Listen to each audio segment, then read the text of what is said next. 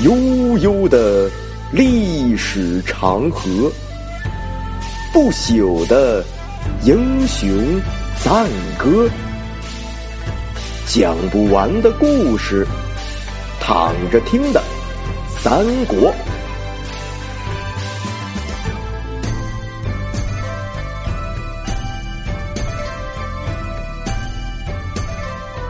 第一百二十三回。袁绍之死。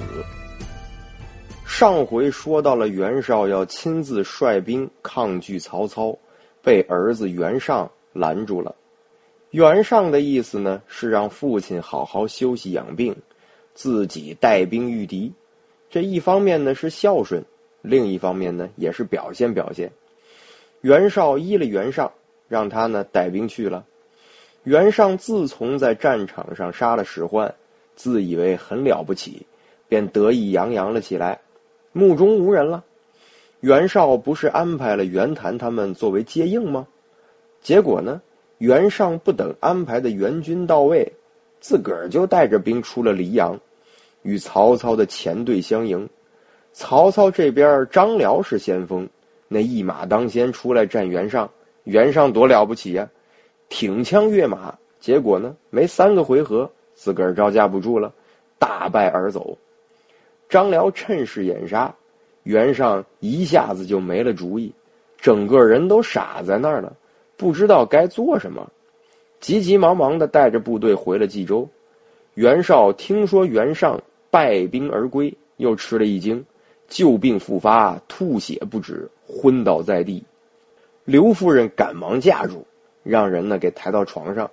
眼看袁绍病势渐危，刘夫人赶紧找来沈佩和冯骥，来到袁绍的卧榻之前来商量后事。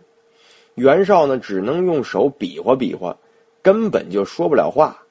刘夫人要在袁绍尚有一口气的时候把立嗣之事搞定，于是呢，也不管什么礼法不礼法了，直接上来就问：能不能立袁尚为后嗣呢？袁绍眼睛一斜。点了点头，沈佩呢就这么在袁绍的病榻之前写下了遗嘱。袁绍只见后事已经安排好了，虽然世间留恋之事甚多，但此时也是无力顾及呀。这四世三公，这一度是北方最强的势力，可如今却被曹操打得落花流水，曾经的少年壮志、意气风发。已经随消沉的思绪遁入了深渊，空有门客三千，漫有雄兵百万呐。偌大的阵势背后，无非是羊脂虎皮、凤毛鸡胆而已。可叹自己戎马一生，最后竟如此落魄。袁绍啊，一口气没提上来，只觉喉头一甜，斗鱼鲜血喷吐而出，立时没了气息。这袁绍一死呢，沈佩等人主办丧事，并拥立袁尚为主公。因为袁绍遗嘱里写了的，并向清、冀、并、幽四州报丧。袁谭这个时候已经发兵离开了青州，知道袁绍死了，便跟郭图、辛平商量。郭图对袁谭说：“说您不在冀州，沈佩、冯骥一定会立袁尚为主公，我们得赶紧走。”去拦截他们，新平显然想的更深一些，说沈佩、冯骥俩人呢一定会图谋不轨，我们一去肯定完蛋。袁谭没主意了，俩人说的完全相反呢。郭图一想，新平说的也有道理，于是呢就说我们屯兵城外，静观其变吧，我亲自去打听打听消息。袁谭听了郭图的建议，将部队呢驻扎在了城外。郭图自己进入冀州来跟他们谈判。袁尚看见了郭图，问他：“我哥怎么还没来啊？”郭图说：“病了，来不了了。”袁尚管他病不病呢，说：“我受了父亲的遗命，立我为主，我封我哥哥呢为车骑将军。眼下曹军压境，请求哥哥为先遣部队，我随后调兵接应他。”郭图太坏了。他说：“我们军中啊，没有可用的军师献计呀。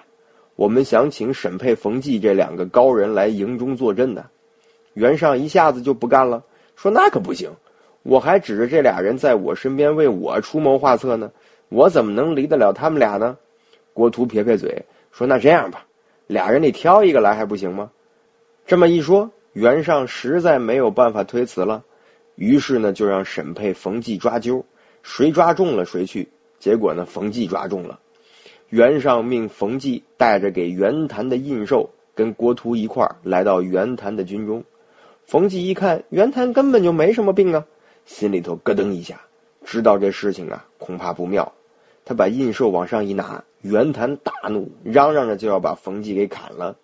郭图说：“算了吧，现在曹军压境啊，我们先把冯骥留在我们军中，用来安抚袁尚的人心。”等到破了曹操，我们再回来争夺冀州。想的倒是挺好的，可这么一来，这窝里斗了，哪里还能打得过曹操呢？你们哥几个携手都不一定是曹操的对手。现在起了内讧，那就等着完蛋吧。袁谭听从了郭图的话，拔寨起行，兵至黎阳，与曹军相敌。袁谭派大将汪昭出战，曹操派徐晃迎敌。